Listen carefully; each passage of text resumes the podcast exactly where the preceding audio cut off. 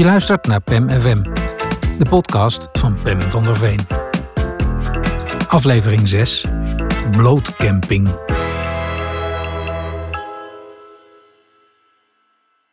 Mijn moeder en haar vriendin gingen vroeger, eind jaren 70, naar Franse nudistencampings. De blootcamping, zoals zij dat noemde. En mijn broertje en ik moesten mee. Het hoorde bij het feminisme en lesbisch. Kamperen tussen de blote tieten en kutten. Dat er ook blote piemels rondliepen werd uit noodzaak door de vingers gezien. Kinderpiemels waren sowieso geen bezwaar, want daar kleefde nog geen historie van jarenlange vrouwenonderdrukking aan. Zo had mijn broertje die van hem onbevangen kunnen tonen, waren het niet dat hij zelf liever stierf dan dat hij één ontklede stap buiten de tent zette. Al ging de hele feministische heksenkring op haar hoofd staan, zijn zwembroek bleef aan. Zelfs een interventie van het rigide campingmanagement, les maillots de bain ne sont pas permis, bracht hem niet op andere gedachten.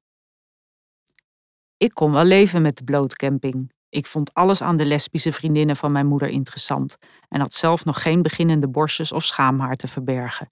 Intussen keek ik mijn ogen uit naar hun onbeschaamde lijven, hun voluptueuze vetrollen of juist jongensachtige gespierdheid, naar hun zwabbertieten, theezakjes en erten op een plank, naar de bossen haar die doorgroeide tot op hun dijen, hun korte pottenkapsels, de zilveren vrouwentekens aan kettingjes om hun hals. Ze knuffelde en zoende openlijk, rookte check, beschilderde onze auto met kleurige bloemen, dronken liters lauwe wijn en lachten hun bulderlach. Ook barsten ze geregeld uit in luide groepszang. O lio lio la, onze rijen groeien aan. En er waren feministen, en er waren feministen.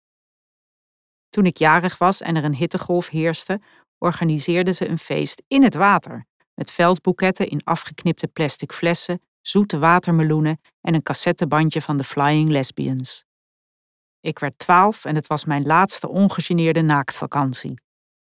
Met de puberteit deed de schaamte zijn intrede en werd ik verdreven uit het paradijs, als Eva die een hap van de appel had genomen. Daar voegde ik me bij mijn broertje, mokkend bij de tent in mijn spijkerbroek, al vielen de mussen dood van het dak. Het jaar daarop gingen we kamperen met mijn vader, op een camping met textiel.